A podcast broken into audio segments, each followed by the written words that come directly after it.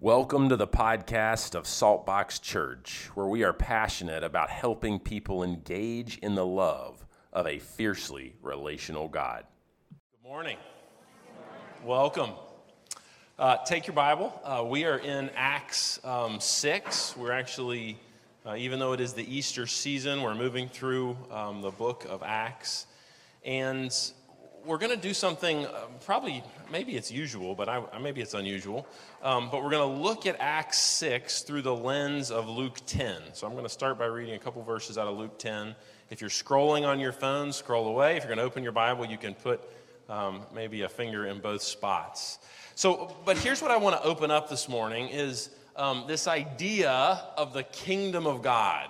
Okay, so when John the Baptist entered the scene in Matthew, Mark, Luke, and John, he intros with um, repent because the kingdom of heaven is near, the kingdom of God is near.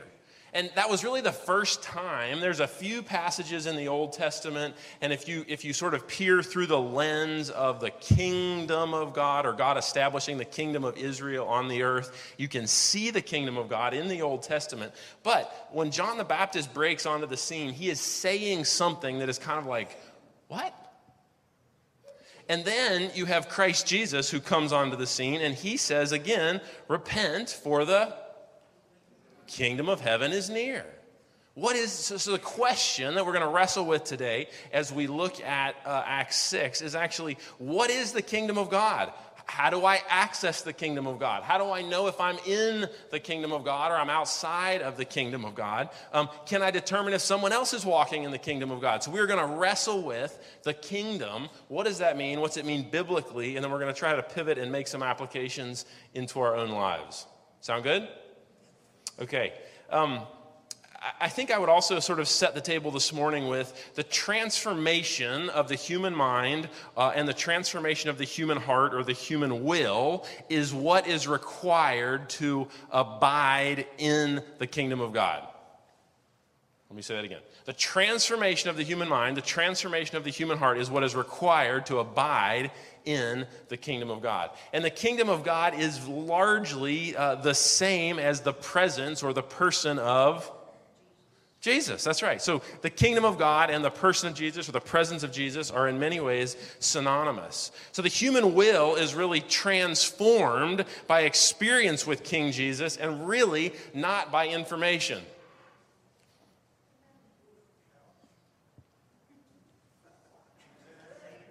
Yeah, yeah, I'll say that again. Um, the, the uh, in fact, I'm going to go right off of here. The human will is transformed by experience with King Jesus or by experience uh, with, with the kingdom of God and not merely by information. Okay? So, largely, we live in a country, and thank God for America, thank God for the education system. I'm all about education, we believe in it. But what we know and what we've learned is that education alone is not enough to transform the human mind, the human heart, and the human will. So, the only way then that we are left to really experience deep and lasting transformation is connecting with and abiding in the kingdom of God and the presence of the Lord Jesus. And here's the wrinkle you cannot access the kingdom of God or the person of Jesus without surrendering your own kingdom, will, and way. I know, I'm just digging us right in this morning, aren't I? Thanks, Pastor Michael. If you're new here with us, welcome to church. We're jumping on in. We're going to go for it. We're going to get into the word. I'm going to give it to you kind of like straight and direct. Okay, so um, let's. Uh, let's start reading here um, in Luke 10, and let's talk about this, and we're going to try to work it through. So, Luke 10, uh, verses, verse 8 is where I'm going to pick up, and then we're just going to read a verse or two, and then we're going to go back to Acts 6. All right, ready? Luke 10, I'm reading out of the NIV. Um, so, this is Jesus talking, and Jesus is sending out, in this Luke 10 passage, he's sending out 72 men and women disciples, male and female disciples okay? And he's sending them out um, to uh, go and share Jesus, to heal the sick, to cast out demons. He, he's sending them out to go, like, do all the stuff. So here's what he says um, in Luke 10, verse 8 When you enter a town and are welcomed. So, so now think with me. There's 72 people. They're being sent out all over the nation of Israel. So they're going from town to town, village to village. So they're entering into a town. And he says, when you enter into a town and are welcomed, eat what is set before you. Okay? Heal the sick uh, who are there and tell them the kingdom of God has come near to you. There it is. Kingdom of God has come near to you. Verse 10. But when you enter a town and are not welcomed, does that ever happen? Go into its streets and say, verse 11, even the dust of your town we wipe from our feet as a warning to you. Yet be sure of this the kingdom of God has come near. Okay, so here is the question What is this kingdom of God? And how do we access it? How do we live in it? How do we make sure that we actually don't miss the kingdom of God? Okay, so jump with me to Acts 6. And I'm gonna I'm gonna wrestle this thing out. You know how we do if you're you're familiar with me. Um, but I'm gonna actually start in verse eight, and then we're gonna back up to chapter six, verse one. I know, Michael, you're gonna confuse us today. Yep, buckle your seatbelt. Here we go. Acts six, verse eight. Now Stephen, a man full of God's grace and power, performed great wonders and signs among the people. Is Stephen, according to this text? in the kingdom of God.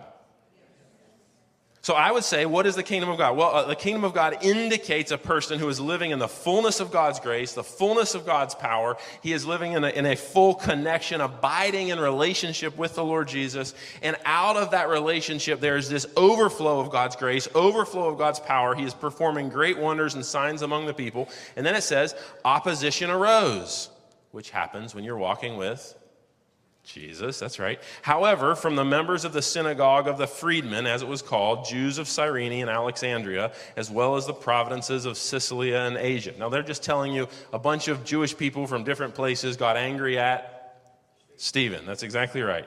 Who began, and they all began to argue with Stephen, but they could not stand up against the wisdom the Spirit gave him as he spoke. Is Stephen in the kingdom? How then do we get in and live in the kingdom? All right, so let me set the, set the table again with just some thoughts on the kingdom, and then we're going to go back and actually move through this whole of chapter um, 6. All right, so let's define um, kingdom as the range of your effective will, okay? I'm dragging you to the deep end this morning. Defi- so, so the, a kingdom, uh, and, and let's even differentiate little k kingdom. So, in other words, Michael has a kingdom, Josh has a kingdom, Phil has a kingdom, and, and, and then there's capital K kingdom, which is the kingdom of God. Okay, so kingdom then is the range of your effective will. So, it's a little sphere where things happen just because you want them to happen. So, who's in charge in your kingdom? Sometimes. Who's in charge in your kingdom? You, you are. You are the one in your kingdom, and you have the choice as to whether or not you're going to surrender the reins of that kingdom to God. Okay. So, your kingdom is this little sphere where things happen just because you want them to happen. It's the core of what it means to be created in the image of God. In other words, this is like dominion or rulership language. If you want to make a note, Genesis 126 Genesis 1:26 says, "Let us make humankind, men and women in our image, according to our likeness and let them have dominion or let them have rule." So God creates us and he gives us an area in which we can rule or we have dominion. So now let's we're going to this is like theology for a 2-year-old. Here we go. Are you ready? My two um, youngest ones, our two youngest ones, um, love to sit on the couch, and when they sit on the couch, they love to watch something on TV. And when they do that, they draw a line. There's a line. And, and guess what that line means? Okay, so let's flip this around another way. What two words come forth from the mouth of a two year old? Usually it's probably the second or third word after mom or dad, but what's the, what is the most common words that emanate from that little person? Mine and no, that's exactly right. What are they learning? Kingdom. Does that two year old have a kingdom? Yes. So when my two little ones, when our two little ones, this is Abby, my wife, sit on uh, the couch and they draw this little line, and sometimes they use a, a, a crack um, uh, in the cushions. Now, once that line is drawn, what are the rules? Don't cross. And now, what do they always do?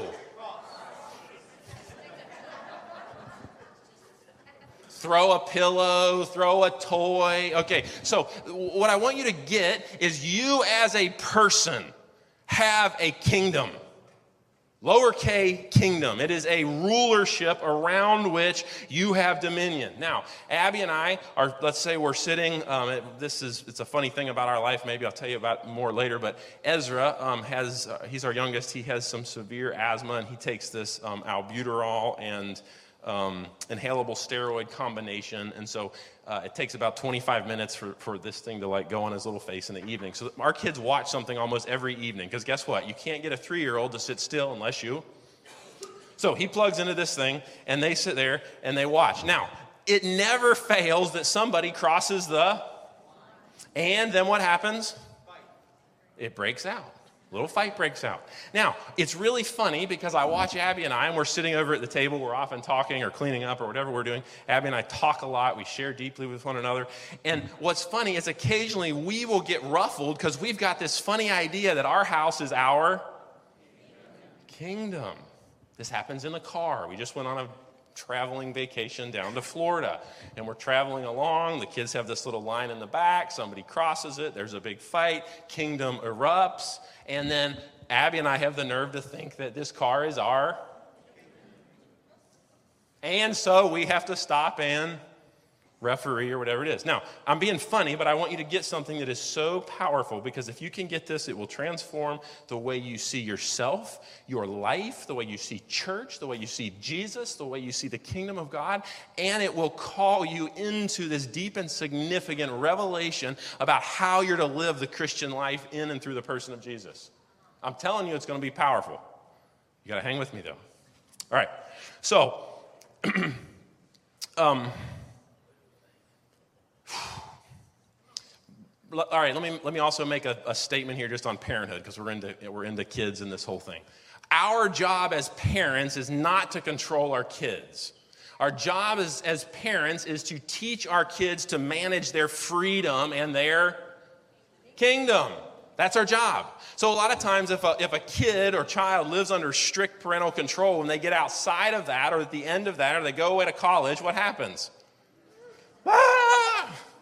Uh, truly, our job as parents is to help our kids learn to manage their freedom. What are you going to look at on your phone? What are you going to do at your friends' houses? What are you going to participate in? What do you do with your allowance? How do you manage your money? How do you manage your emotion? How do you manage your time? How do you do your homework? All the things, and we manage through helping our kids learn um, through trial and error, through difficulties, through loss, through rewards. But our job as parents is to help our kids learn to manage their kingdom. Okay. If that's transforming for you, then make a note.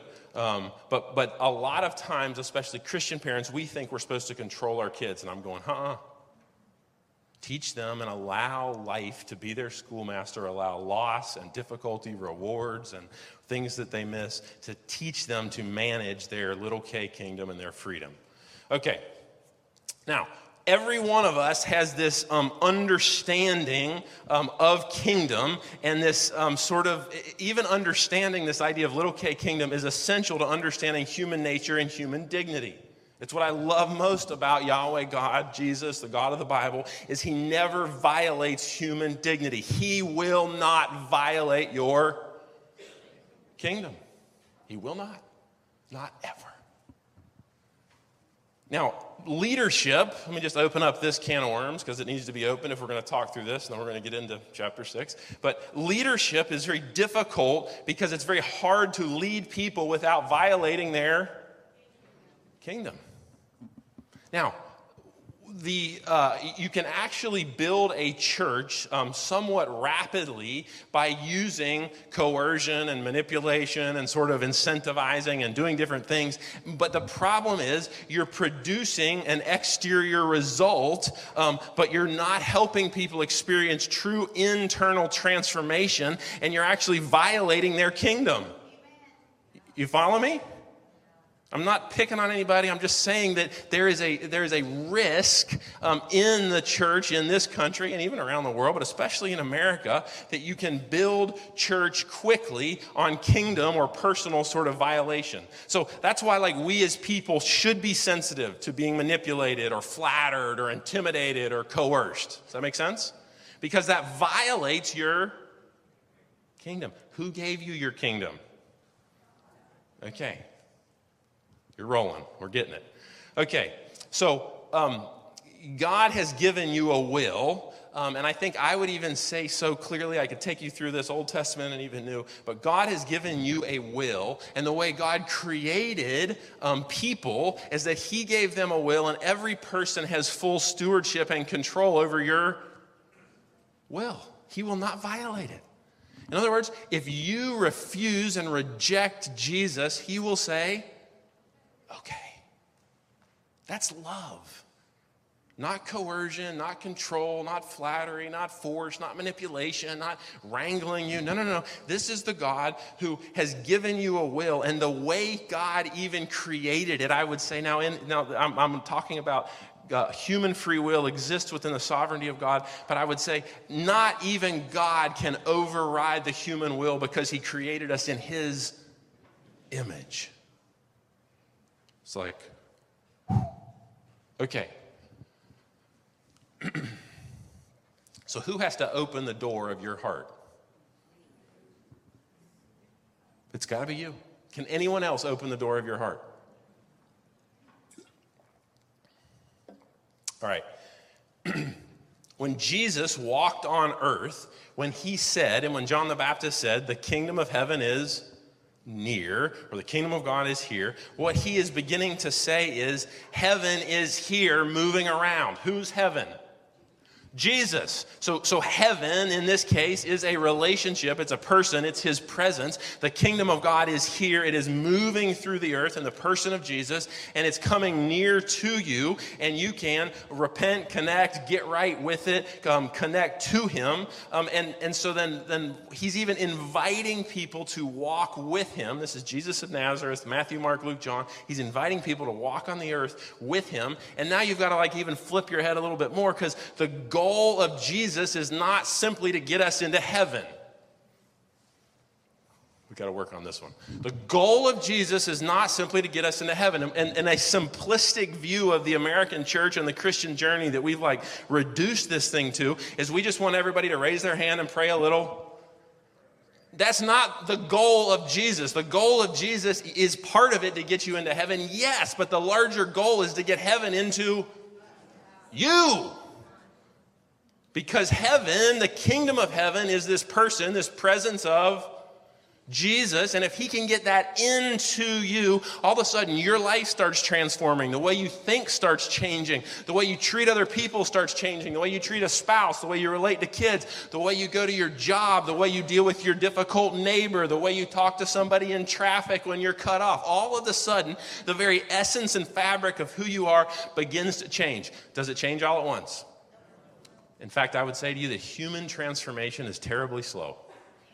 If I was like ruthlessly and vulnerably honest, I'm 42 years old. I'll turn 43 in December. I thought for sure I came to Christ at four years old, and I thought for sure that I would have everything together and I would be a perfect, like, superstar stud of a Christian by age 42.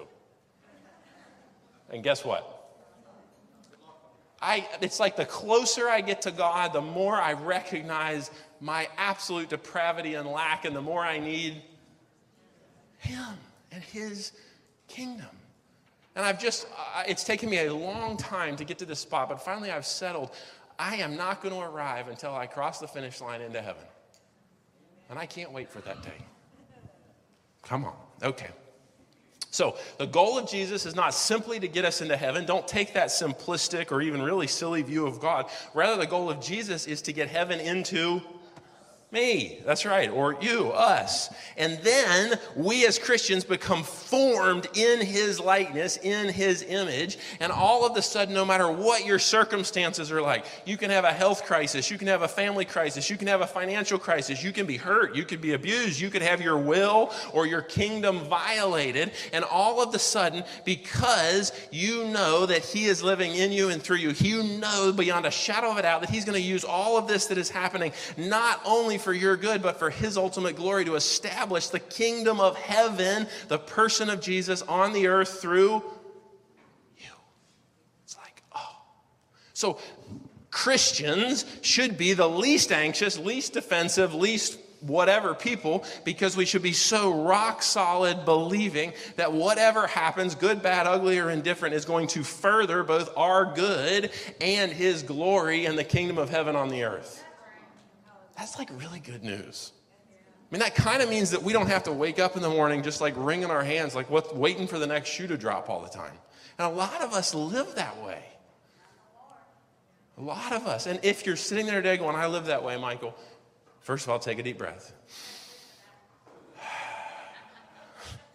take a deep breath because you're in a journey. All right? Okay. So let's look at this guy, Stephen. Um, and let's look at what's happened in Acts chapter 6, and let's look at it through the lens of the kingdom of God.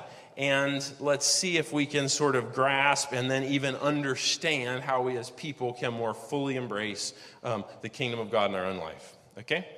Um, this is probably two years ish, is what I would say. I, no one is fully, can't know this fully, but chapter 6 of Acts is probably two years ish from the resurrection of Christ.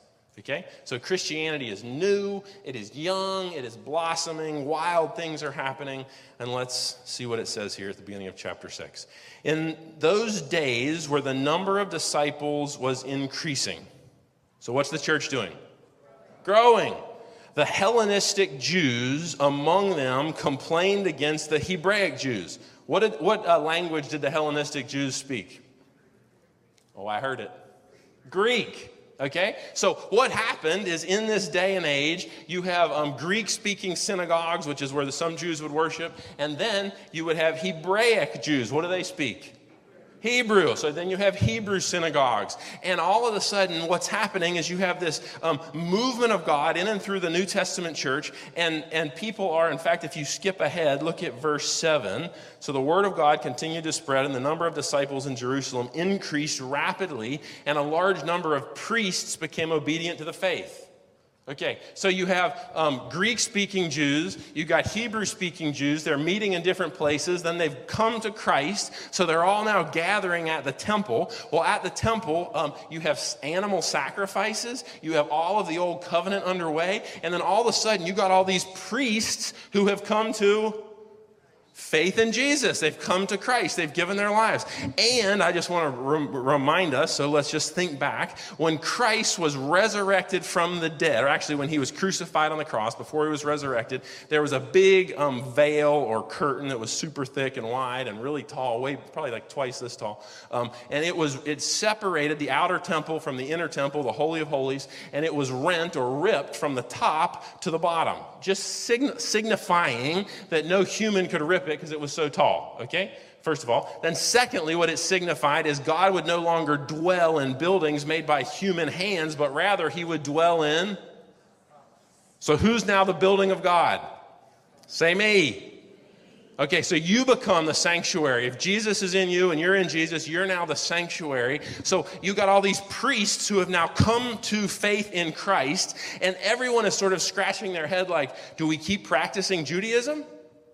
Do we keep following the old way? Do I like, okay, I'm a priest and I've come to Christ. Do I keep going to the temple and killing animals and, and making blood atoning sacrifices? Like, there's this huge question of how then are we going to live?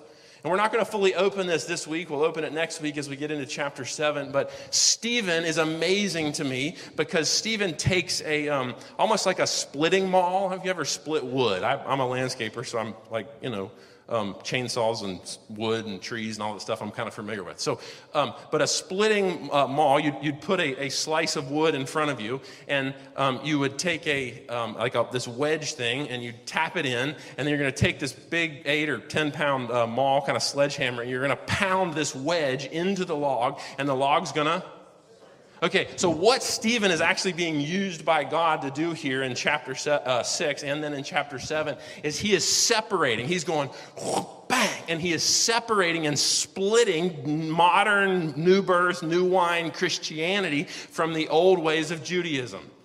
Okay? But everybody's like, what do we do? There's, there's tension, there's uncertainty. Okay, so all of a sudden you got these Greek speaking Jews, you got Hebrew speaking Jews, and they're complaining against the other because their widows were being overlooked in the daily distribution of food. Can you imagine people complaining in the early days of a church plant? Somebody's going to get angry and somebody's going to go, Well, fine, I'm going to go plant my own church. And what are they going to do? Okay, well, let's see how they handle it. Don't think the New Testament church was perfect. It's a mess, just like you and I, just like the here and now. And God is actively working to, um, to uh, transform us as the bride of Christ for his ultimate return. We're still being transformed. Okay, let's keep going. Um, verse 2 So the 12 gathered all the disciples together. Who are the 12? The original apostles, the ones who walked with Jesus, minus one, because they put a guy named Matthias in in place of Judas. It would not be right for us to neglect the ministry of the Word of God in order to wait on tables. What does that mean?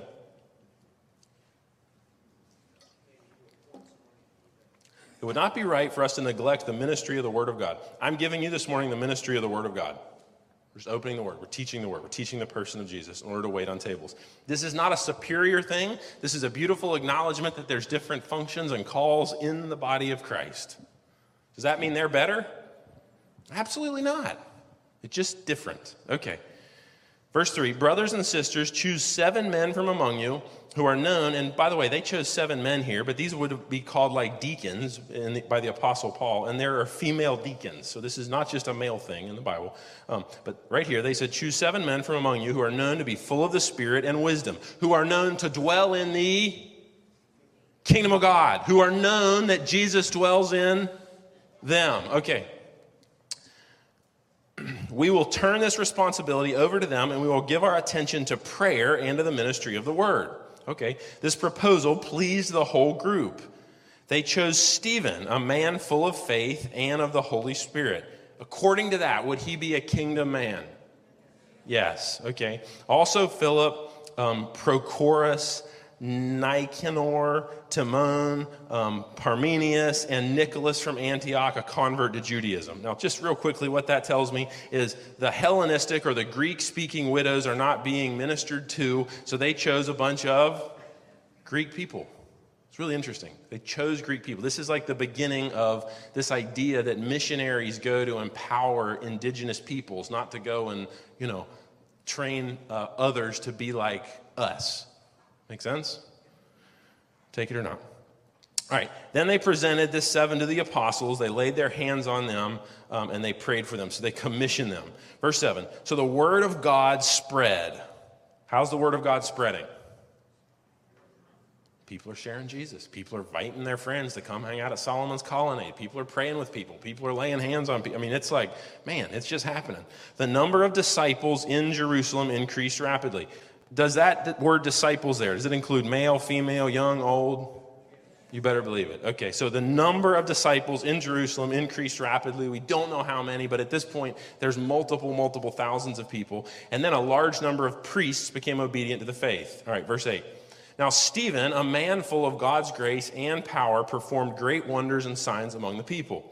Opposition arose, however, from members of the synagogue of the freedmen, Jews of Cyrene and Alexandria, as well as the provinces of Cilicia and Asia, who began to argue with Stephen. Can you imagine different church people arguing?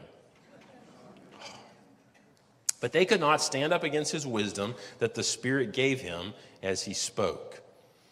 Verse 11 Then they secretly persuaded some men to say, We have heard Stephen speak blasphemous words against Moses and against God. Now, the exact same thing happened two years earlier with a guy named Jesus. That's exactly right. So this is a full repeat of the trial of Jesus. And I would love if you flip ahead to verse um, to the end of chapter seven, right before you get to chapter eight. You're actually going to see that they're going to kill Stephen. He becomes the first martyr. And I would love to know uh, one of these questions I have for Jesus when I walk into his glorious presence at the end of my earthly journey is when did Stephen know? Like, when did this guy know that this was the end, that he was going to be escorted into the ultimate kingdom of God, into eternity? He was going to die, and his physical body um, would, would die. So, verse 11, uh, well, verse 12, so they stirred up the people and the elders and the teachers of the law, and then they seized Stephen and they brought him before the great Sanhedrin. They produced false witnesses. Who else did they do this to? Jesus, absolutely right.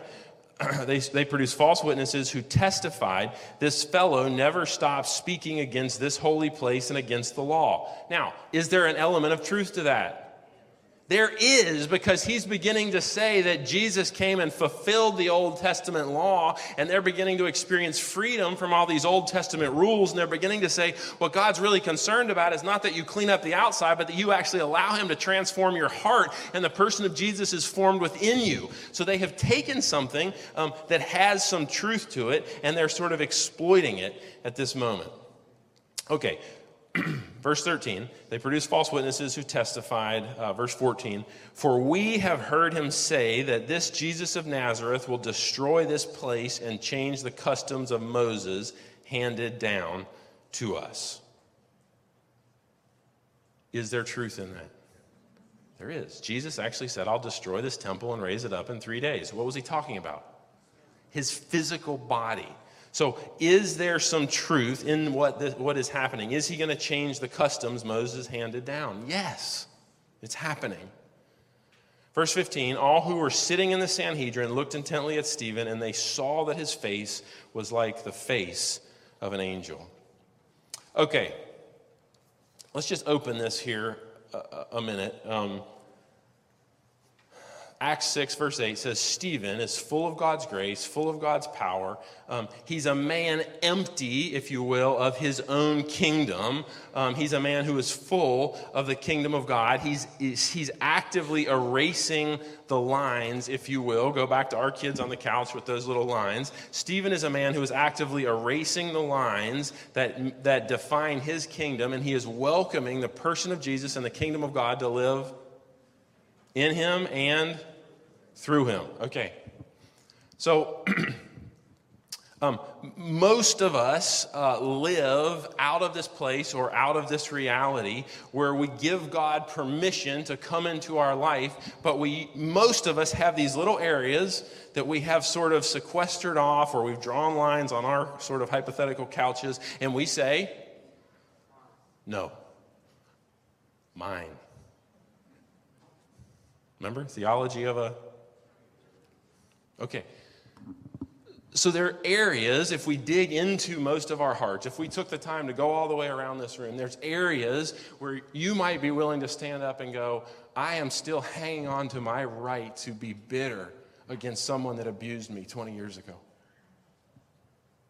Is God compassionate on the hurt that is in you from that abuse? Yes. But if you don't let him come into that and you choose to hang on to your kingdom, will he honor your will? And will he let you sit in your bitterness? Like this is this is like it's it's painful in some ways, but it's also so good because the moment you begin to go, God, I can't change that I have these feelings about what happened to me 20 years ago. I can't stand this person that hurt me, and I pray, Lord Jesus, that you would help me to forgive them. I don't even have the power in and of myself. Would you empower me to forgive them? Would you forgive, even work in me to forgive them? And I choose to let them go in the name of Jesus. What begins to happen? You're erasing those kingdom lines. And all of a sudden, the person of Jesus, the kingdom and will and way of God, is now welcome where? In that area. Now, we could probably go through. Some of us have stuff with money. Some of us have stuff with what we like to think about or what we like to watch or the car we like to drive or the house we like to. We're like, God, you can have everything, but mine. No. Come on. Theology of a? Okay.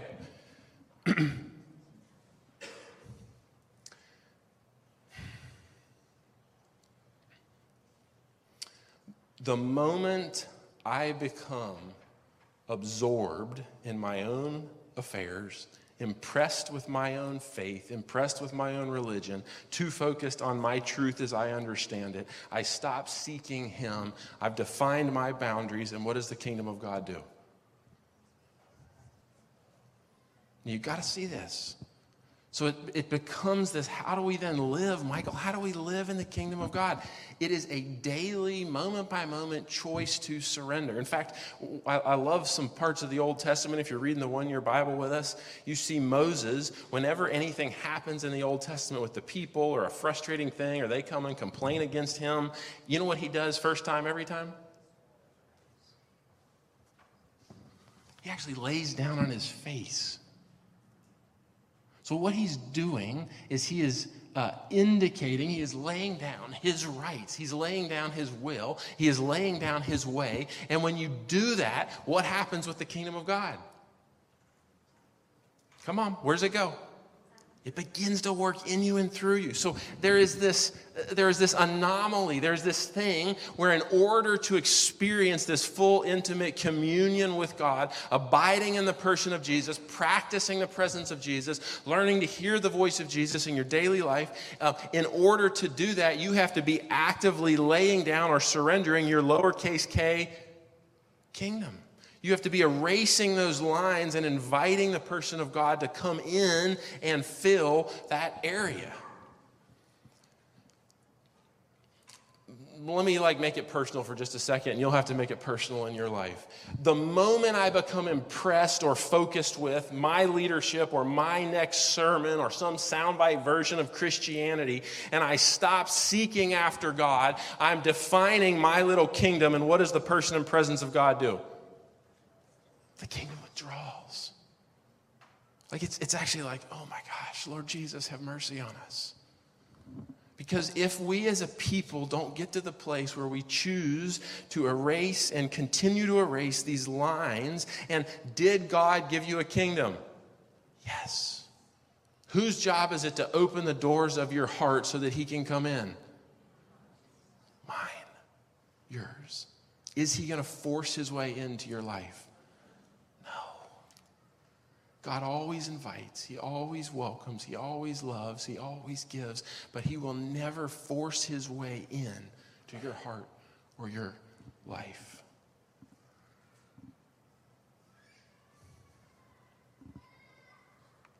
I mentioned just a few minutes ago about Ezra's, uh, our little guy, his breathing machine. He turns three today, it's his birthday.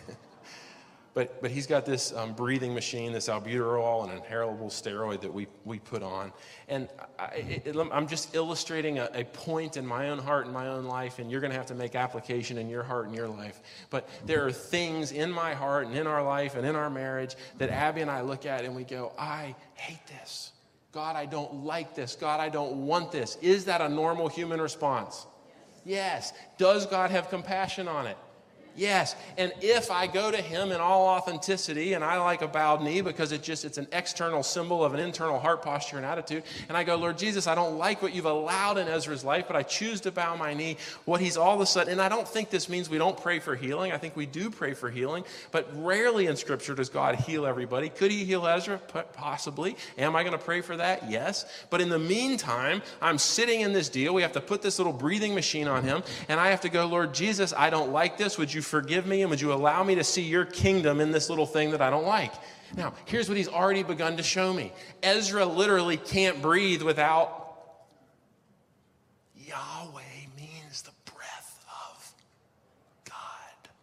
He's like, Michael, would you get out of my way and let me form Ezra and teach him that he cannot live without the breath of God? This is what I believe, and I am convinced so rock solidly about the goodness of God. If you will lay down the right to your kingdom, your little line on the couch, and if you will begin to actively bring him those places that are hurt or frustrated, or you're afraid, or you're anxious, or you're defensive, or you're angry at somebody, or somebody's hurt you from the past, if you will begin to lay those things down and invite the kingdom of Jesus, the person of Jesus, into them, you will begin to experience the joy and the hope and the peace and the life of the Lord Jesus being lived in you and through you that has nothing to do with your circumstances. It's so good. It is so good because all of a sudden you are outside of it. This is the kingdom of God. This is how Stephen can be a man full of God's grace and power. He can be standing there and he's about to preach a sermon, and everyone's about to pick up these huge stones and drag this guy Stephen outside, and they're going to take stones and they're going to crush them down on his skull and they're going to kill him. And he doesn't back down. And most of us, Michael, is oftentimes nervous and scared to share Jesus with somebody at Kmart or Walmart or wherever I am. I don't think Kmart exists anymore.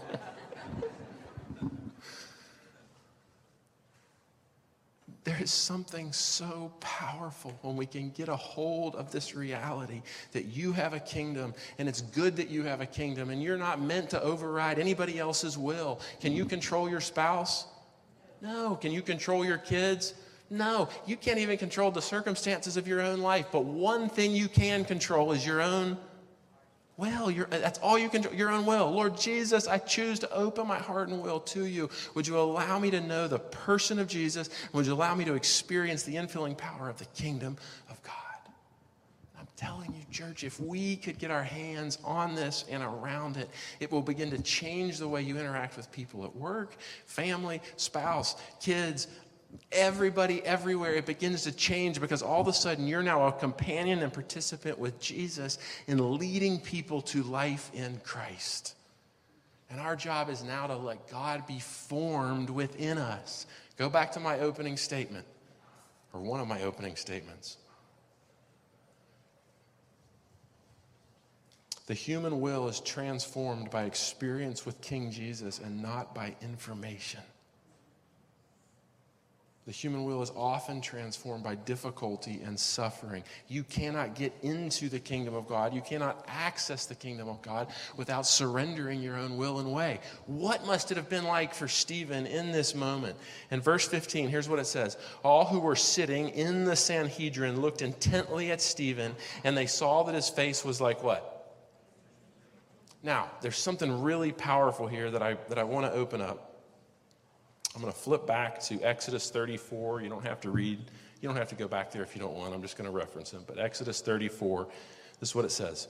Uh, starting in verse 29, Exodus 34 says, When Moses came down from Mount Sinai with the two stone uh, tablets of the covenant law in his hands, those were the Ten Commandments, he was not aware that his face was radiant because he had spoken with the Lord. I don't even know how to explain this or think of this except like the moon at night reflects the what? The sun. Does the moon have any light in and of itself? No. What does it do? It is a reflector. That's, that's who we become as believers. So Moses comes down carrying these two stone tablets, and his face is radiant. And if you read on it, actually in verse 33, it says, When Moses finished speaking to them, he put a veil over his face. Like he covered his face with his veil because the glory of God was shining so powerfully in and through Moses. Now, go back to uh, Acts chapter 6. Verse 13, they produced false witnesses who testified this fellow never stopped speaking against this holy place and against uh, the law. Who gave the law? Moses. For we have heard him say that this Jesus of Nazareth will destroy this place, the temple, and change the customs Moses handed down to us. So, the, the sermon that God Almighty, Yahweh, King of heaven and earth, God of the angel armies, the Creator, is preaching now to the great Sanhedrin and to all the religious people is not only is Stephen not going to destroy what Moses did, this is me, and I am putting in front of you, because every one of those religious people would have had this passage in Deuteronomy 34 fully memorized. So, they would have seen Stephen, and all of a sudden they see his face like the face of an angel, and they're all reminded that Moses came down from Mount Sinai having interacted face to face with God, carrying two stone tablets, and his face was radiant, reflecting the glory of God. So God is preaching this message, desiring that even this group of people would repent and would not kill uh, Stephen on this particular day, um, offering to them this idea that, that he can and he will. If you would um, hear this guy, he is changing old wine into new wine. Those are the words of Jesus. Um, but what is happening then on, a, on probably a bigger level, um, I'm going to reference two other scripture verses Deuteronomy 4, verse 29. You don't have to go there, I'm just going to read it if you want to write it down. It says, But if from there you seek the Lord your God, you will find him if you seek him with all your heart and with all your soul.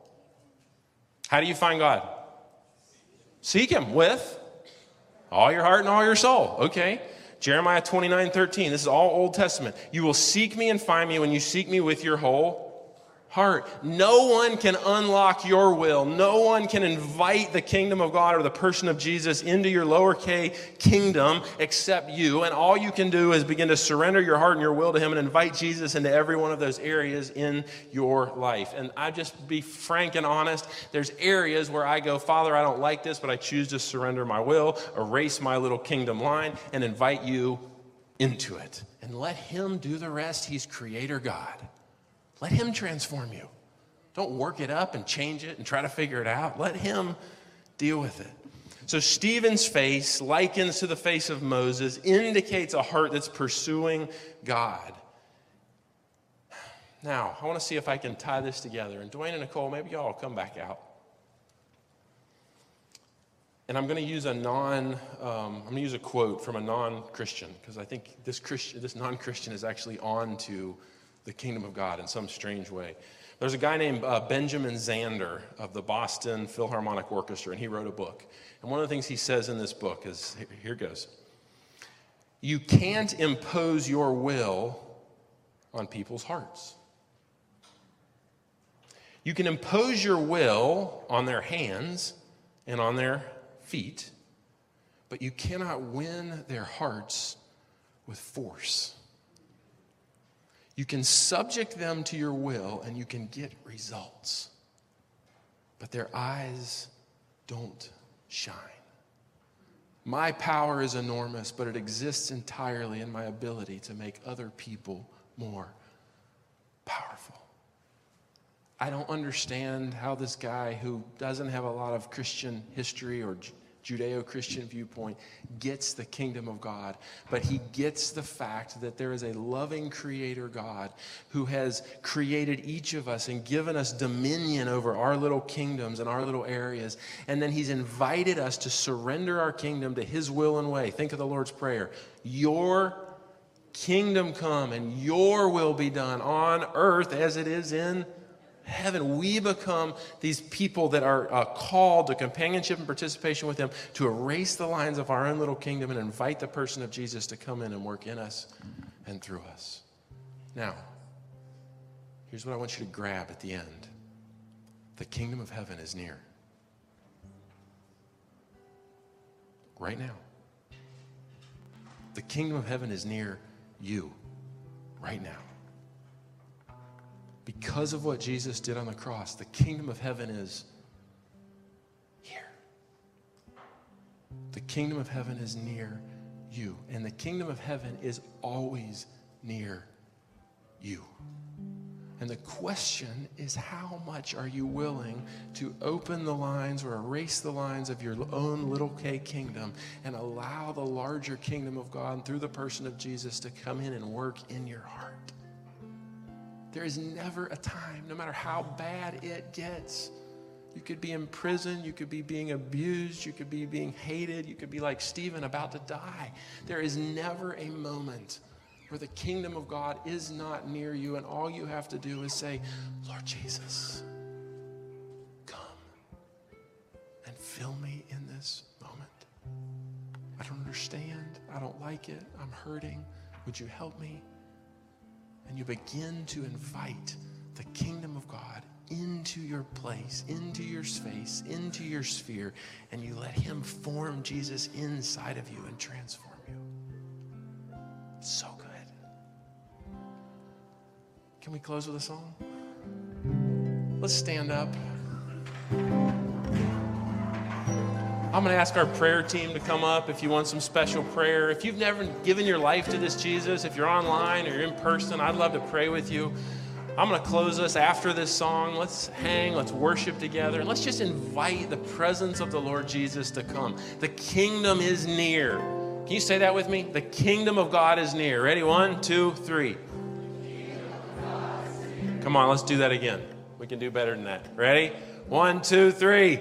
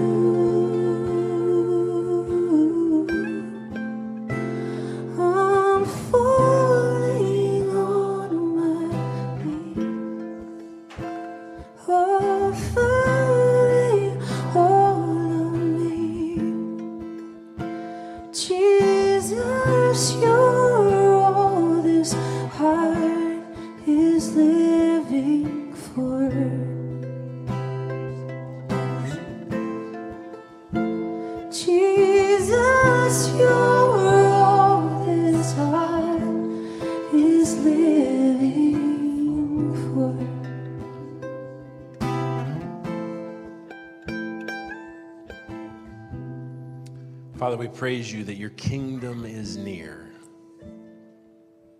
Father, we praise you that no matter where each of us is in our particular Jesus journey, that your kingdom, the kingdom of God, the person of Jesus is near and is here. And Father, I pray for us as a church that as we exit this building, that we would recognize that church isn't about building. It's not about a set of norms or what we do or don't do. It's actually about abiding in a person Father, I pray that you would bring us as a church revelation of what it means to live in the kingdom of God reality, moment by moment, day by day. And Father, I pray, just like our two year old theology, that you would allow us as a church, as a group of people, to tear down our own little K kingdoms in order to allow you to rule and reign in our lives. Father, as we go today, would you cause this group to be blessed and full of your spirit? Would you shine your face on us? Would you allow us to taste and know of your goodness, your gentleness, and your kindness? In the mighty name of Jesus, we pray. Amen and amen. Thank you for listening to this podcast of Saltbox Church. If this content was helpful to you, please like it, rate it, review it, and share it on social media, as that is helpful to us. We believe when a person grows in their own Jesus journey, everyone around them benefits and gets better.